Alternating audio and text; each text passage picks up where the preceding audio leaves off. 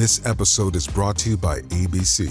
Station 19 is back for its final and hottest season yet. Andy finally becomes captain, and she's going to give it her all to be the best leader the station has ever seen. Will she succeed? Get ready for fiery new romances and high adrenaline rescues. Watch the Station 19 season premiere tonight at a new time, 10 9 Central on ABC and stream on Hulu.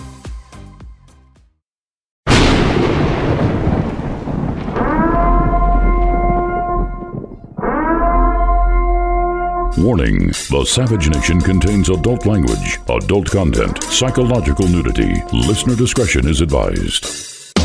And now, the world's most exciting podcast, The Savage Nation, home of borders, language, culture. And here he is, New York Times best-selling author and National Radio Hall of Fame inductee, Michael Savage. Welcome to the free version of the Michael Savage podcast, and I'm going to keep it free for all of you. But there are many of you who would love to be able to listen to my show without any ads. I love ads, but many of you want to listen to the podcast free of ads. So we created something for you, a solution. We call it the Savage Premium. For less than the price of one flat, tasteless beer at your local bar, you can receive access to all of my podcasts going back years ad free for just $3.99. That's at $3.99 a month. You'll get not only my ad free podcast, but you will also occasionally receive access to material that is exclusive for members only. And I'm going to give you the list in a minute of what you've, what you've missed. You're going to get an occasional monologue from me, maybe a reading from one of my novels, sneak peeks of interviews before anyone else hears them, archive pieces dating back to 1994. Many things that come up, you're going to get exclusive access to Michael Savage material. Details can be seen on my website, michaelsavage.com. And if you want to join, all you got to do is go to glow.fm and search Savage Premium. That's glow.fm and search Savage Premium. Now, you will always have access to my free weekly podcast. I want to be clear about that. That's my promise to you. But if you want less ads and more Savage, join the Savage Premium Club today and never miss a spoken word of mine. It's glow.fm slash savage premium. You can find it on michaelsavage.com. And here's some of the stuff that you have missed so far.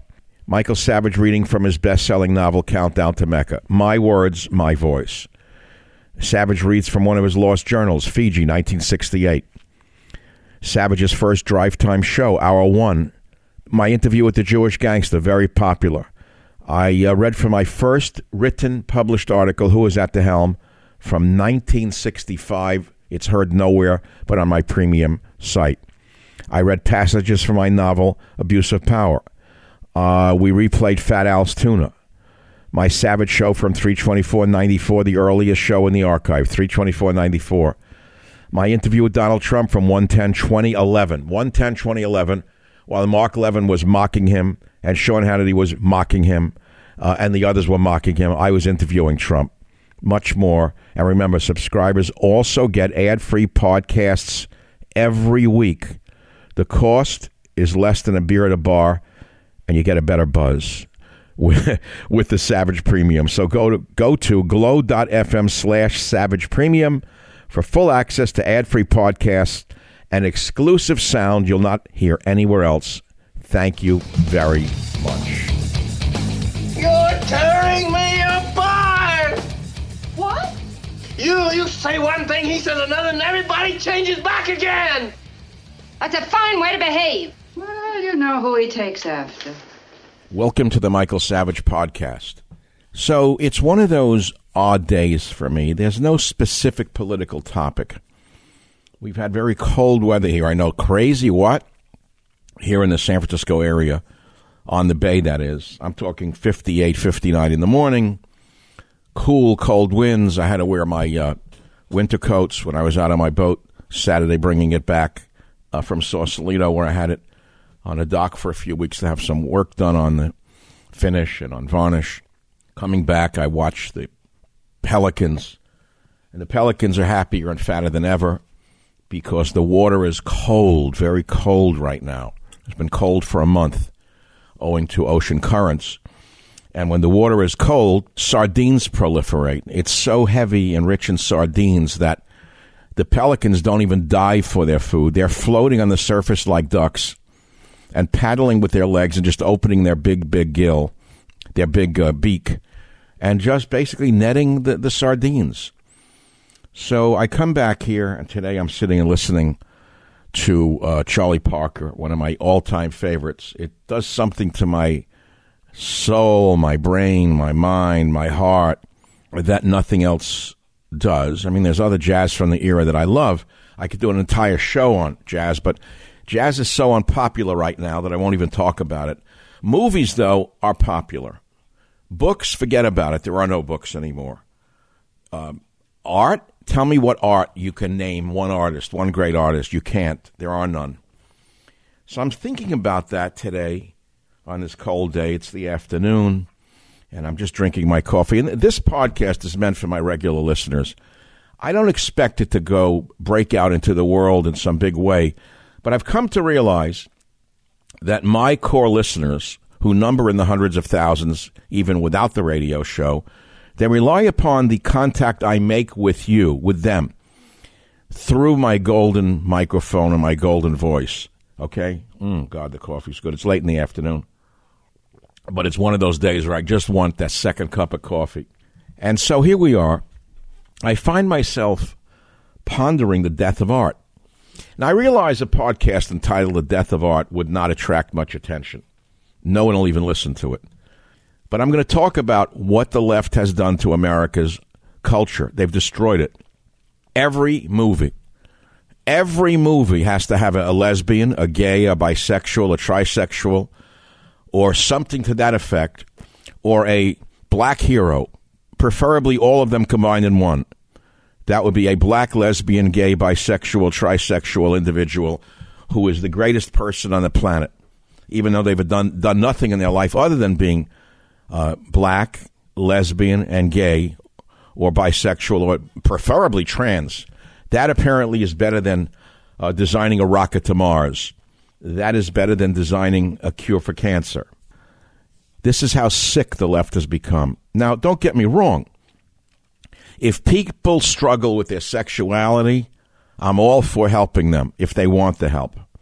But if they want to impose their sexual views on me, I say no. And when you cross the line and go to the children, I say you should be put in prison. This guy, whoever uh, Biden put in the office there, the I don't remember his name. I don't want to remember his name. I block his name. The man dressed as a woman who's running HHS is a criminal who is now saying that we need to give children drugs and surgery as young as five years old if they even feel they're transsexual. You know, and I know that children can be anything you make them into. This man is a clear and present danger to the universe. But I don't want to talk about him. He's a sick banana that belongs in a mental hospital, but now he's running Health and Human Services. He didn't do enough damage in Pennsylvania. He had to be selected by Biden to run uh, the country's Health and Human Services. I, I, think that's what he runs. I don't know his name. Levine, Levine.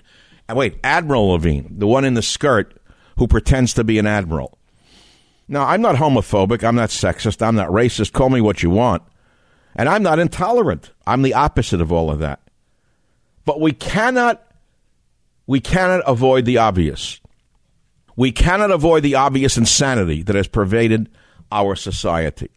So I find myself lately going to TCM. Hush, hush, don't tell anybody. But most of the movies I watch are from the 50s, I would say late 50s. I don't really like, uh, maybe late 40s. Some of them are okay, but I like, prefer, I prefer the 50s, the early 50s in particular, the Broderick Crawford, the Sterling Hayden characters. I love Sterling Hayden, a man's man, and he really was in real life a man's man. I can go on about it. I'm reading his biography. He wasn't a fake man's man, he was an actual heroic man's man, and hated Hollywood, by the way. So I watch these movies where I know who the heroes are, and they don't put down blacks, by the way. I don't even see gay characters in the movies. Why must I? Gays have existed since the beginning of civilization. And believe me, I am an advanced mentality. I have an advanced mind. And please don't try to make me into something I'm not.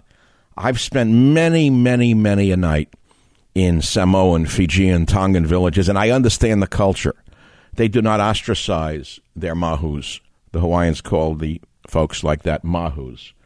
Uh, do they revere them? No, but they respect them as part of the culture, the society, as part of the society. They don't elevate them and make them the gods of their society.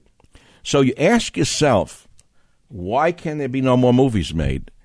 Well, have you seen the ads lately on television? Have you seen many white people in them? Any white women? Any white men? No. All you see are black people, or you see lesbian couples hugging and kissing, or you see gay couples hugging and kissing. I call it the death of civilization. Now, on top of that, left wing movies all fail. Almost every last one of them fail. I know people in Hollywood who can no longer appear in movies because they're white. That's their crime. Can you imagine we've reached this point? Books? I had many bestsellers, I don't know, five in a row with Hachette. And my great editor, I'll leave her out of it, I won't mention her name. She created a division for conservative books, and she had one bestseller after another. What happened is the so called woke really is a code word for insane leftist communist losers, mainly girls who came out of colleges completely drugged up and brainwashed. They canceled her division, and, and she was fired from the company for having success. They only publish books that reflect their perverted worldview. There's no other word for it. Perverted worldview.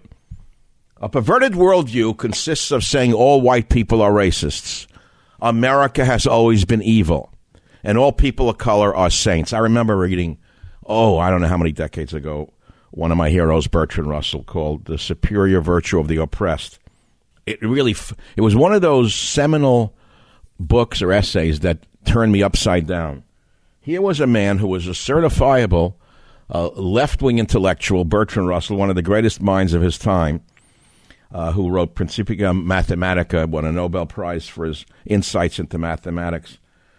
And Bertrand Russell won two Nobel Prizes, one for his book Principia Mathematica, and the other one for his uh, anti-war views, his anti-nuclear war views, particularly. He was a left winger, but he was rational.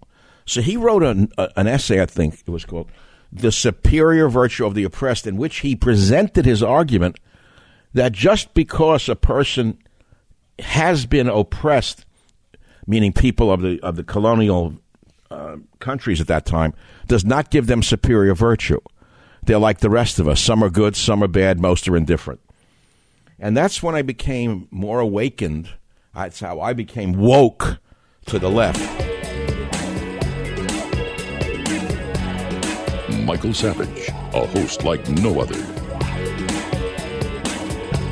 Have you become a victim of the timeshare trap? You think there's no way out? Well, Chuck McDowell, founder of Wesley Financial Group, has helped over 35,000 families out of financial hardship by getting them out of bad timeshares. And they may be able to help you too. Listen, if your timeshare agreement goes on forever, if you were told timeshares are a great investment, or your maintenance fees will never go up. Yeah, you need to get the facts about timeshare cancellation. For over 10 years, Wesley Financial Group has been dedicated to helping folks get out of a lifetime of debt by canceling their timeshares. So they created a free timeshare exit information kit that reveals how the timeshare industry works and your options for cancellation. To get your free timeshare exit information kit, simply go to icanceltimeshare.com that's icanceltimeshare.com. I'll say it one more time icanceltimeshare.com. Thank you very much. icanceltimeshare.com. Now the left has destroyed this country's movies, books, art. You go to a museum today. I used to go to the De Young Museum on a regular basis. I was once a patron. I stopped going when they had an exhibit of a woman's shoes there.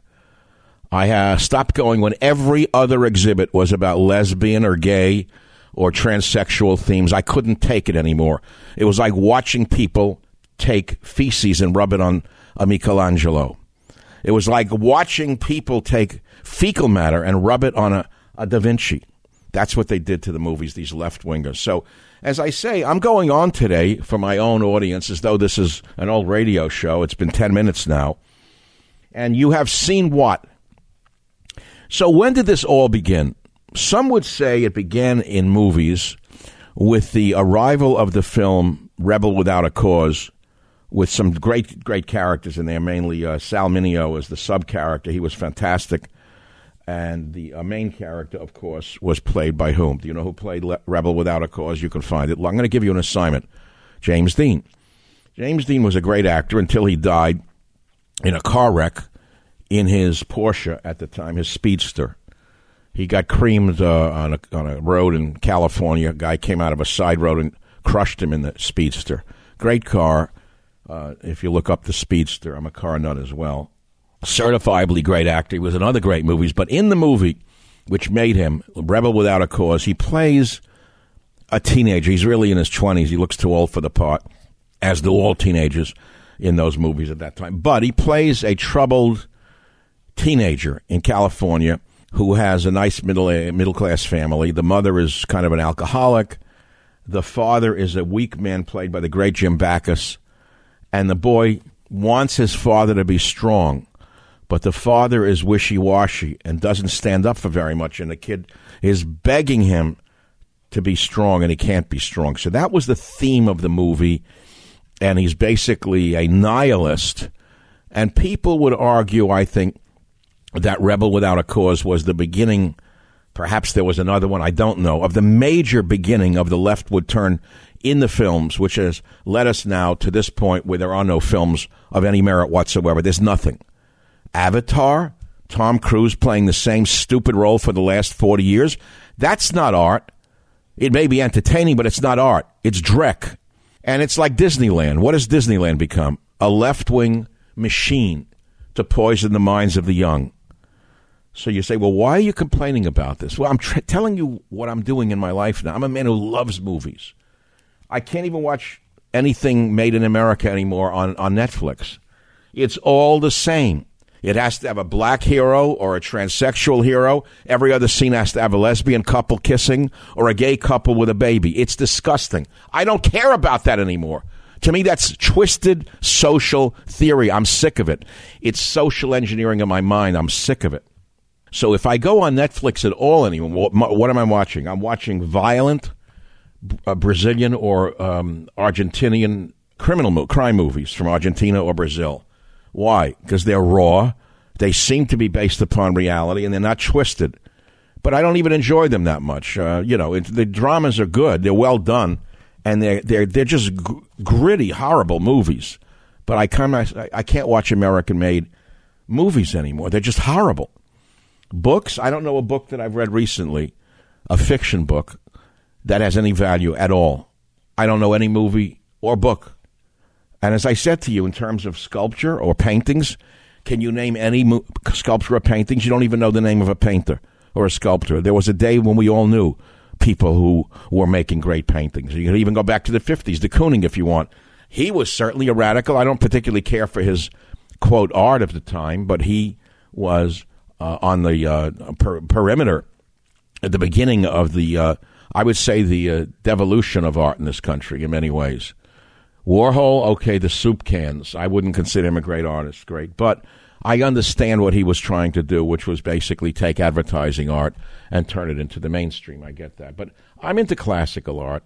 I have paintings from the 1870s, 1880s through the 1920s, even further than that, of realistic scenes of seascapes, California seascapes, of a volcanic, a volcanic explosion of Mount Shasta. They're phenomenal. They're photo quality expert realism. You say, "Oh well, that's so so rigid." No, it's not so rigid. It's so perfect. That requires skill. That requires training. That requires severe capacity for art.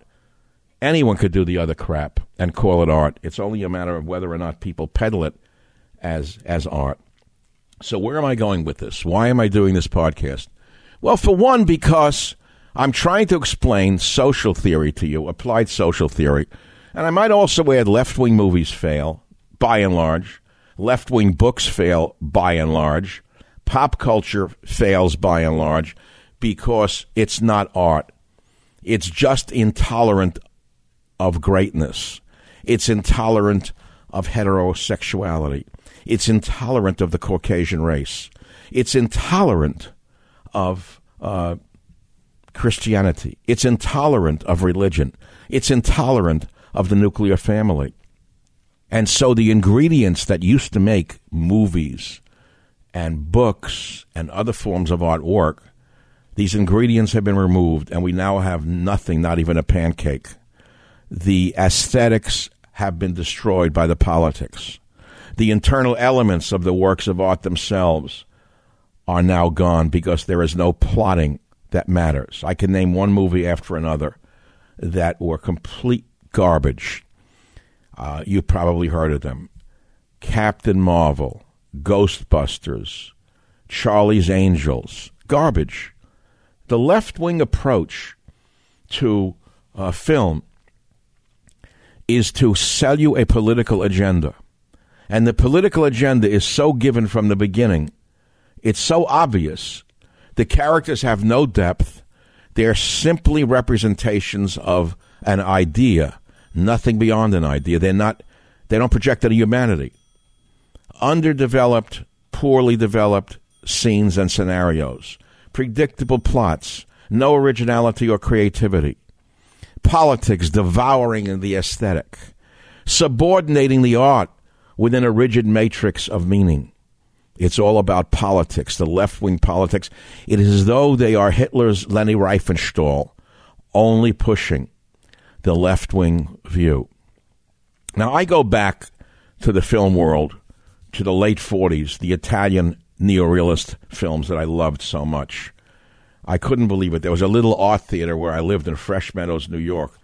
And no one in my family went to it. I used to sneak in there every once in a while because I love these movies I saw, such as uh, Bicycle Thieves, Open City, Year Zero with by Rossellini, Rocco and His Brothers by Visconti. Phenomenal. These were aesthetic masterpieces. Masterpieces. Now, they, they did project politics but they were interesting and effective movies because the politics were effective and interesting ingredients, not simply an authoritarian matrix where everything was reduced to a polemic. So the movies that I loved are gone. The emotion is no longer there. They're all parasites trying to destroy capitalism trying to project class struggle and poverty as the only things worthwhile. And of course, racism and then how America is horrible. And that is why these movies uh, fail. Because people don't want to hear that their country is no good. They don't want to hear that, hear that the history of the nation is all racist. They don't want the nation reduced the aesthetic of a sophomoric loser who should never have been allowed into the university to begin with, who is now running the university the same way that that Dr. Levine is running HHS, if that's what he's running. These are the most fallen people on earth. Now, you could say that there's misogyny out there and racism, and there will be truth in that. But, my friends, there's a lot more to this nation than racism, misogyny, and homophobia. I'm Michael Savage. All I can say is spread the word because I know what the hell I'm talking about. Do you? The Savage Nation. It's Savage on demand. Now we go to the death of science, which is part two of the death of art and science. And if you do a Google search on this, you'll find some interesting writings. Here's one I just found. Certainly, I'm not the first one to see this or to talk about it, but it's in my own way that I'm doing it. And I found the book from June 2018 called Outrage Inc. How the Liberal Mob Ruined Science, Journalism, and Hollywood. I said, that's interesting. By Derek Hunter. I never heard of the book nor the author, but he knows what he's talking about. I'm going to read you an outline. From Derek Hunter, one of the most entertaining political writers today, comes an insightful, alarming look at how progressives have taken over academia, pop culture, and journalism in order to declare everything liberal great and everything great liberal. Progressives love to attack conservatives as anti science, wallowing in fake news, and culturally backwards. But who are the real denialists here? There are three institutions in American life run by gatekeepers who have stopped letting in anyone who questions their liberal script academia, journalism, and pop culture.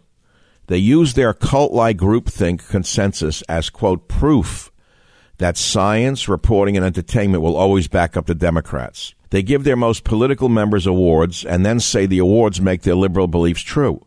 Worse, they are using that consensus to pull the country even further to the left by bullying and silencing dissent from even those they've allowed in. It goes on. Just a few years ago, the media pretended they were honest brokers. Now, a CNN segment is seven liberals versus a sacrificial lamb. Tired of being forced to believe or else, the author exposes the manufactured truths and unwritten commandments of the establishment. With research and a biting sarcastic wit, he explains the following The growing role of celebrities in the political world, and movies with a message that dominate awards season but rarely the box office.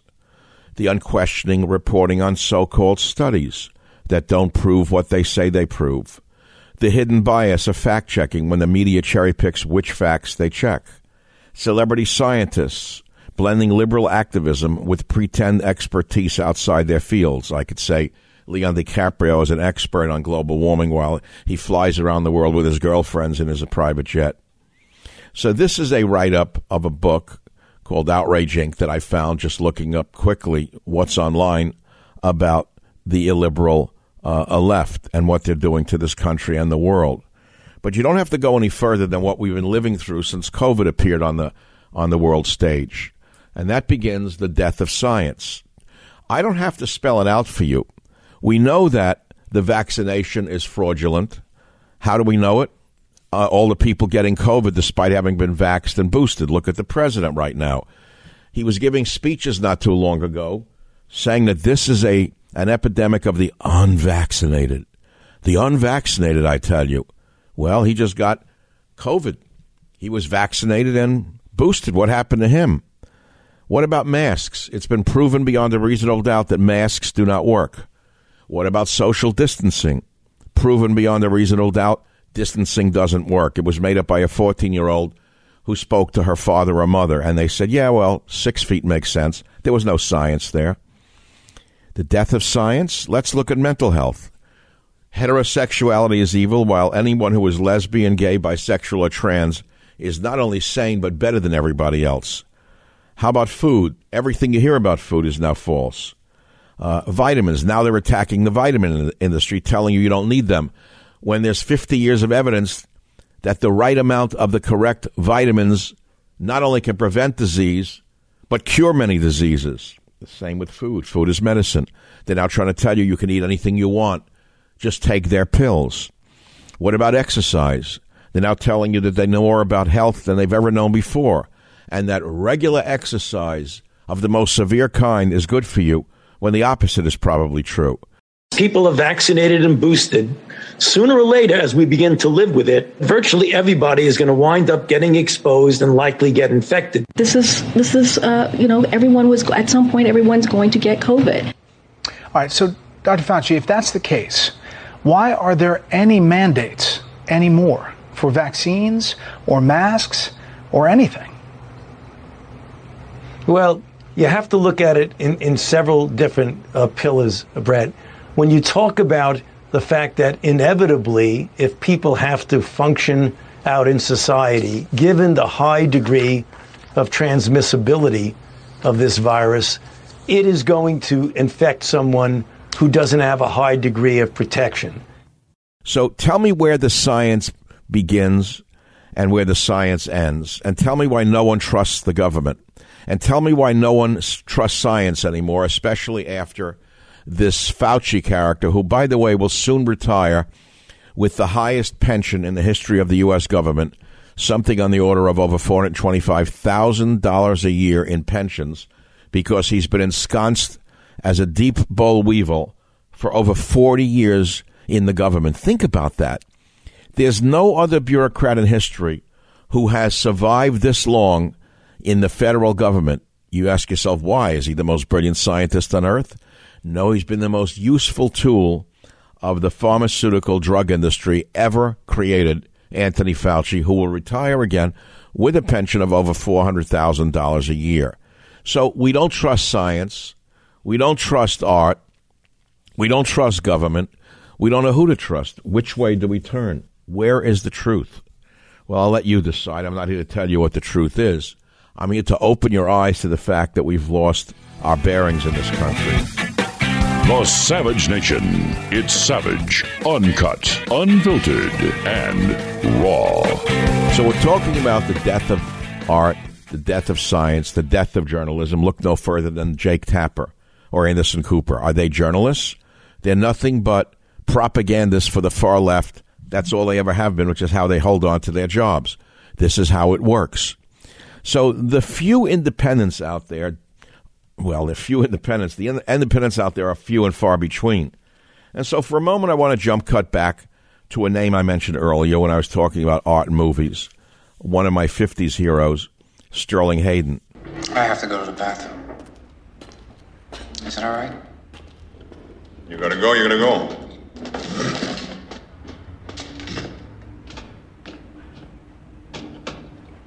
Frisked him. He's clean. Don't take too long.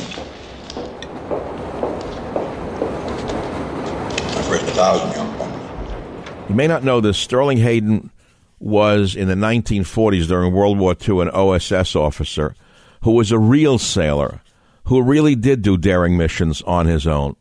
And uh, the fact of the matter is, he hated his movie career, hated them, but he did it for the money. He needed the money.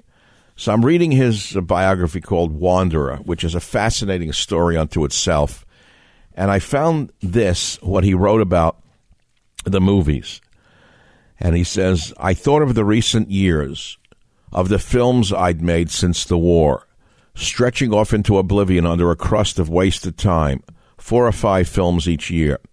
Bastards, most of them, conceived in contempt of life and spewed out onto screens across the world with noxious ballyhoo, saying nothing, contemptuous of truth, sullen and lecherous. He's writing this about his own movies. And then he names them Arrow in the Dust, Flaming Feather, Fort Defiance, Manhandle, and Carrie Drake. Take Me to Town and Variety Girl and Golden Hawk. Maybe two dozen others, names forgotten now. Small wonder I dumped the money they paid me. Money earned like that doesn't deserve to be saved. It's as bad, very nearly, as outright inherited wealth, which is saying a great deal. And he's writing this while he's out at sea on a big schooner that he bought where he uh, basically uh, kidnapped his own children and set out for the South Seas to get away from a, uh, a lawsuit from his ex wife. He had been a Grand Banks fisherman. He had been a sailor for many years before he was uh, an actor. He sailed before the mast and as a mate and captain in big sailing ships. After a career as a Hollywood star, he became dissatisfied. His attempt to escape launches this autobiography the jacket reads. It's amazing. It's the triumph of a complete and contradictory man, a rebel and a seeker, undefeated by his failure to find himself in love, adventure, drink, or escape to the South Seas. He was a great writer, and by the way, if you really read this book, you'll see it's really great writing. And you see echoes from Hemingway, Melville, Steinbeck, and Mailer uh, in his book, in this book, Wanderer, which is about his uh, escape on the schooner. And the reason I'm interested in in um, in Sterling Hayden or a few, you may remember him by the way. He played the corrupt captain in The Godfather, the big Irish guy who beats up the Michael Corleone character with two big fisted punches. He breaks Al Pacino's jaw in the movie. Great character. I've seen him in many, many 50s movies. But he was a hell of a writer and a hell of a man. He also lived in Sausalito for a long period of time, which is near where I live. And I go to the same barbershop once in a while that he went to, and his picture is still hanging on the wall. And if you look into this book, you'll see a real man writing a real book about real things, and you'll find out that he was struggling from the beginning uh, to the end. And he goes back to his forgotten home, and he talks about what his life was like and things of that nature, about what he was like as a young man. And uh, I'll read you something. Look to the west, now form a circle with arms outstretched and fists clenched. This is the shape of the bay. Between your knuckles, a narrow thread known as the Golden Gate. The city flows all gray and cool around round the curve of your left forearm. Your body is the mainland. A hundred miles to the east, paralleling the line of your ribs, stands the High Sierra, known to wilderness lovers as the Range of Light. Snug within your right hand's heel and beneath the mound of your thumb lies the village of Sausalito. Hillside homes alight, rotting old wharves that rest on wasted pilings to which starfish cling in the shadows, and a schooner readied for sea. It's pretty good stuff. This is writing. I don't even think this book could be written today. Well, certainly could be written if you had someone who could write it. But there's a passage in here, Wanderer, that I'm going to read to you that combines elements of Hemingway and Conrad. I just have to read this to you. I marked it for you. Again, this is Sterling Hayden's biography of when he uh, fled the United States on, an, I think, an, a 94 foot schooner with his children uh, to get away. And uh, he was heading to uh, the South Pacific to escape a lawsuit from his ex wife. It's an amazing story. The sun rose that Friday in a pale and hostile sky, and with it came the wind from somewhere east of north to set up a deep moan in the rigging, while the blue smoke broke fast for the gate in kind of a running crouch. It was cold back aft, and the oil stove from a junk shop pouted like a black stump on the cabin floor. The mate was on the phone.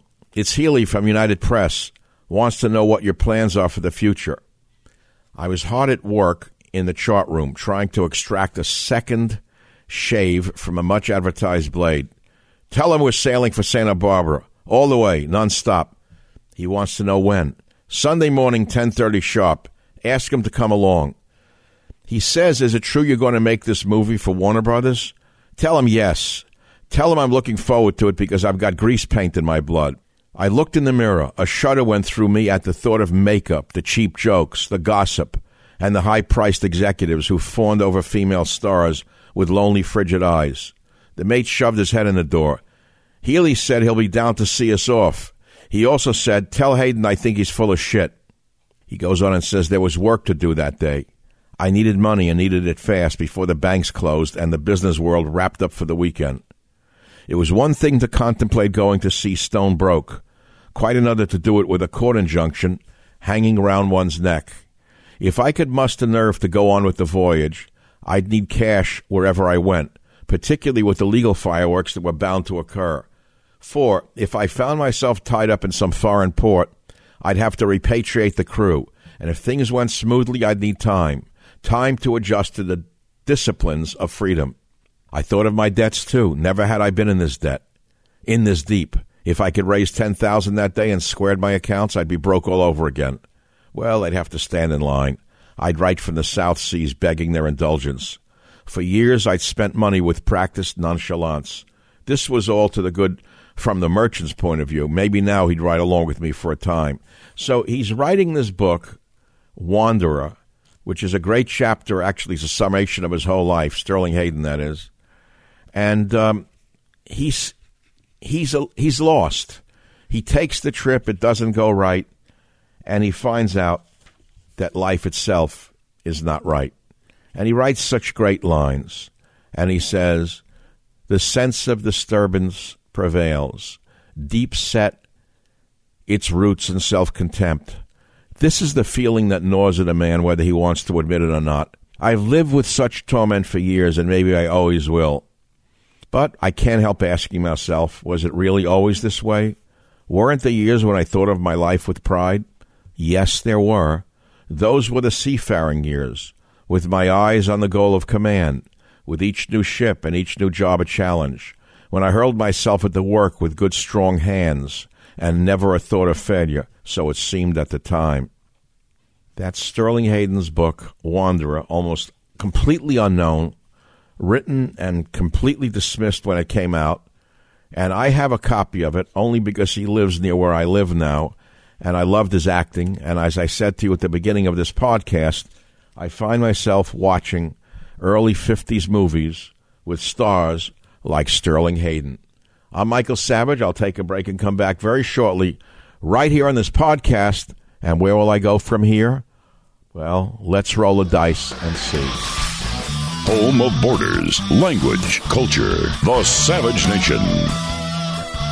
All right, welcome back to the Michael Savage podcast. This is just for you. Again, it's a personal opinion that I'm about to give you. Actually, all of my opinions are personal opinions, to be honest with you. So here I am doing a podcast on the death of art, the death of science. which is a given. I'm, not the only one who sees this, by the way. I grew up in the golden age of art, the golden age of science, and, and don't think I don't understand these subjects. Let me remind you who I am. First of all, I grew up in an antique store, and so I was around art, fine art, since I was a little boy, studying sculpture, paintings, jewelry. I understand art very well. I prefer classical art. I don't particularly like modern art. I think it's dreck because anyone can do modern art. It's only a matter of who gets promoted more. You try doing classical art, and you'll see how few people can still do it. So that's number one. End of story. Goodbye. As far as science goes, I grew up in the golden age of real science. It's been purged. We have drag scientists now, like Fauci, who pretends to be a scientist, but is nothing but a, a peddler of vaccinations and drugs. He has been since the AIDS epidemic in the 80s. And uh, most of America's mind, most of the minds in America have been poisoned by fake science, whether it's global warming, the big lie, or how COVID occurs and how it should be treated, while eliminating all natural approaches. It's all fake science. It's all about profit. So I'm doing this, and last night, to relax, quote unquote, I watch a movie.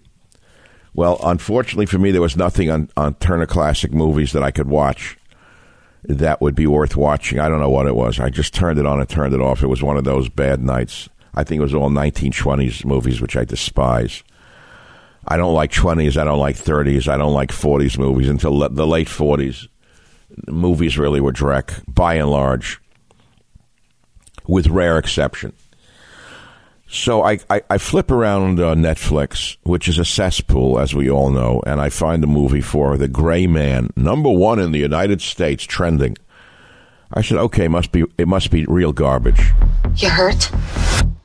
I mean, my ego's a little bruised.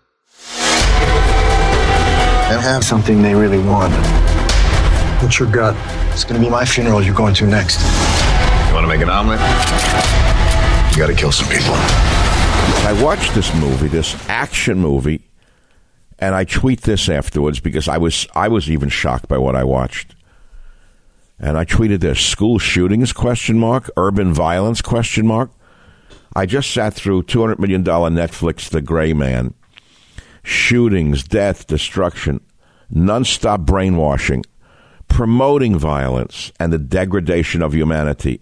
Add cannabis, SR, SSRIs, and presto, there it is. Movie presented by the scum of the earth. And I should have added, I wish that J. Edgar Hoover was alive and running the FBI because this kind of garbage never would have been produced and distributed because he knew. He knew what it would do to the minds. Remember how powerful movies are. Hitler knew how powerful movies are. And don't think that the scum in Hollywood don't know how powerful movies are. Every movie is a propaganda film today. But you want to know where the school shootings come from? You think that they occur out of in a vacuum? No, they don't occur in a vacuum.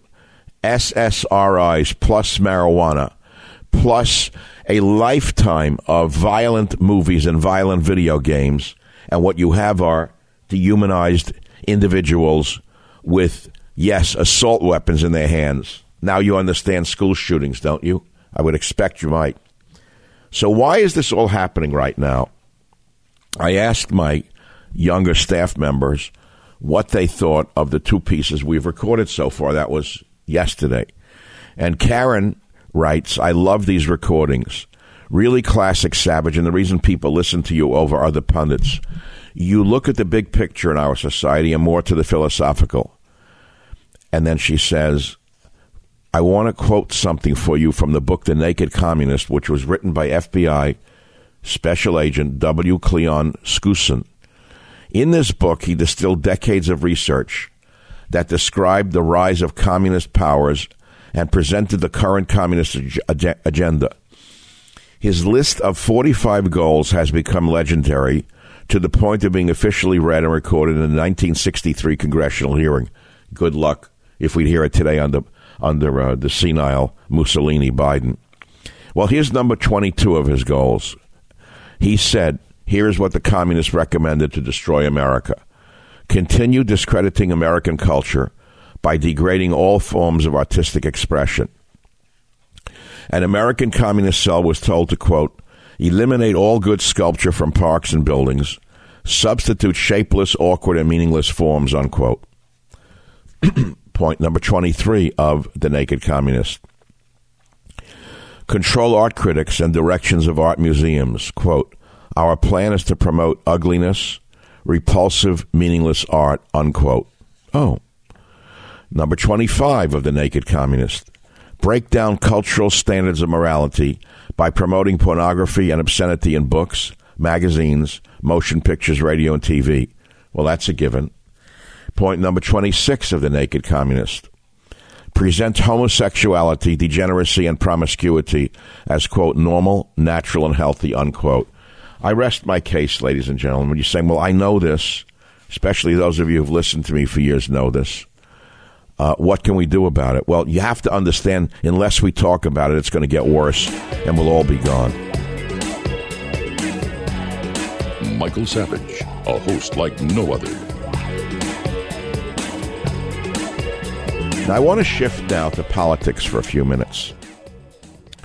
The other day, Governor Gavin Newsom came out with a really harebrained scheme of permitting people to sue gun manufacturers for the violence committed by violent, deranged people, saying, if they can do this in Texas and threaten a woman's life, that means by banning abortion, we will save lives by letting people sue government, uh, sue gun manufacturers here in the state of California, surrounded by the usual a band of uh, know nothings.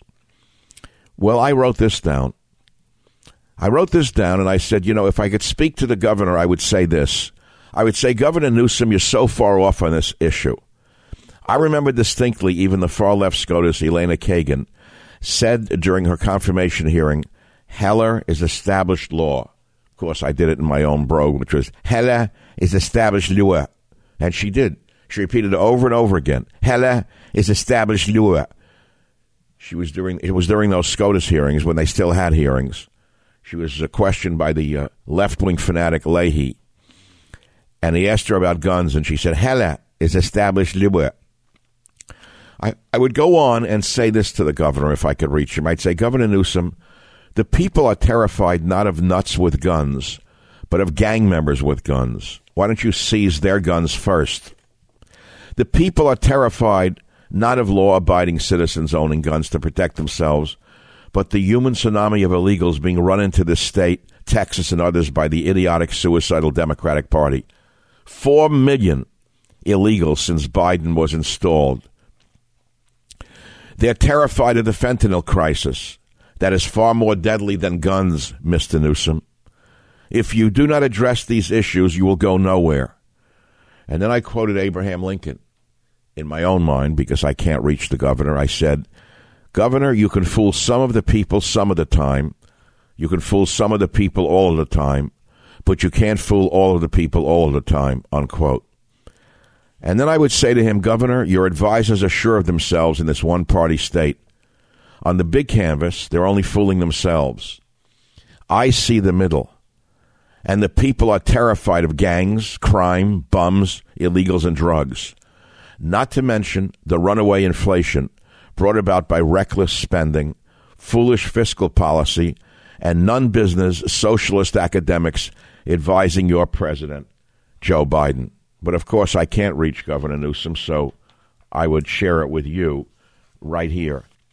Now, I could talk about the silence of pseudo civil rights stalwarts on the January 6 political prisoners. Some of the January 6 prisoners who rioted took plea deals. Uh, I understand that. I could also talk about the uh, NDAA that Obama put in office. I was going to actually do a whole podcast on that. I may do it next. Uh, the fact is, the NDAA was put in place by uh, Obama in the middle of the night on New Year's Eve. The NDAA is still in effect, incidentally, and it permits indefinite detention of any American citizen. Now, it has not been used by the federal prosecutors yet uh, in the January 6th trials.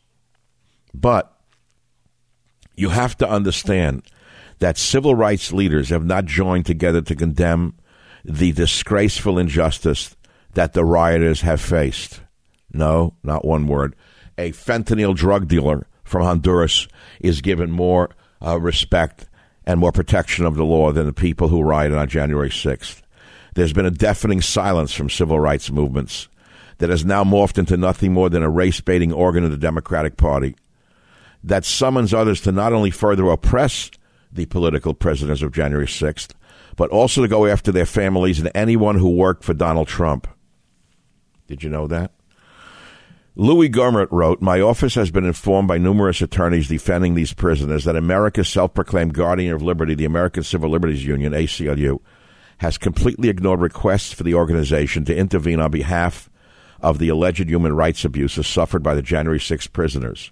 These individuals, many of whom were charged with nonviolent crimes, have been held in pretrial confinement for over a year, have allegedly been beaten, starved, forced to live in unsanitary conditions, were not allowed visitors from their families, and have had medical care withheld, just to name some of the constitutional violations that have allegedly taken place, said uh, Mr. Gohmert.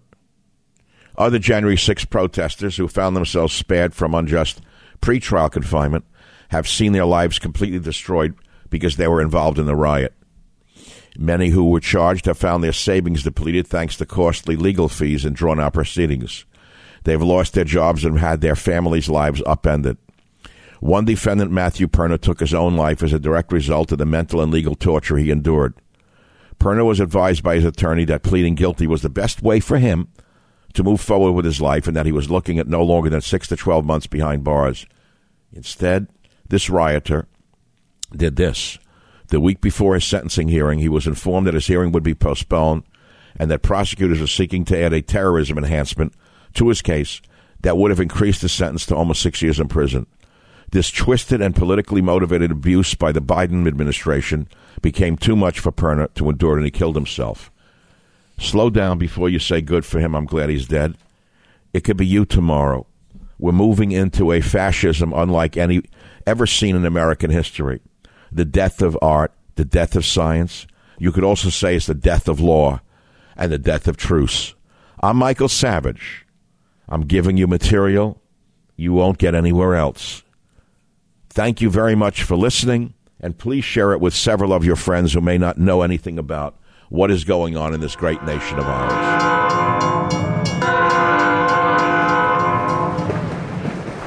Well, thank you very much for listening to today's podcast. I hope you've enjoyed it and learned something from it. We have about 400 other episodes available for you to listen to absolutely free. You can go back into our vast library of podcasts and listen to any one of them at any time and remember this if you want to listen to my podcast ad free, sign up for the Savage Premium membership and get access to ad free podcasts as well as some premium content from our Savage archives. How do you sign up for those ad free podcasts? Please visit michaelsavage.com for a link. Again, thank you for your listenership. This is Michael Savage.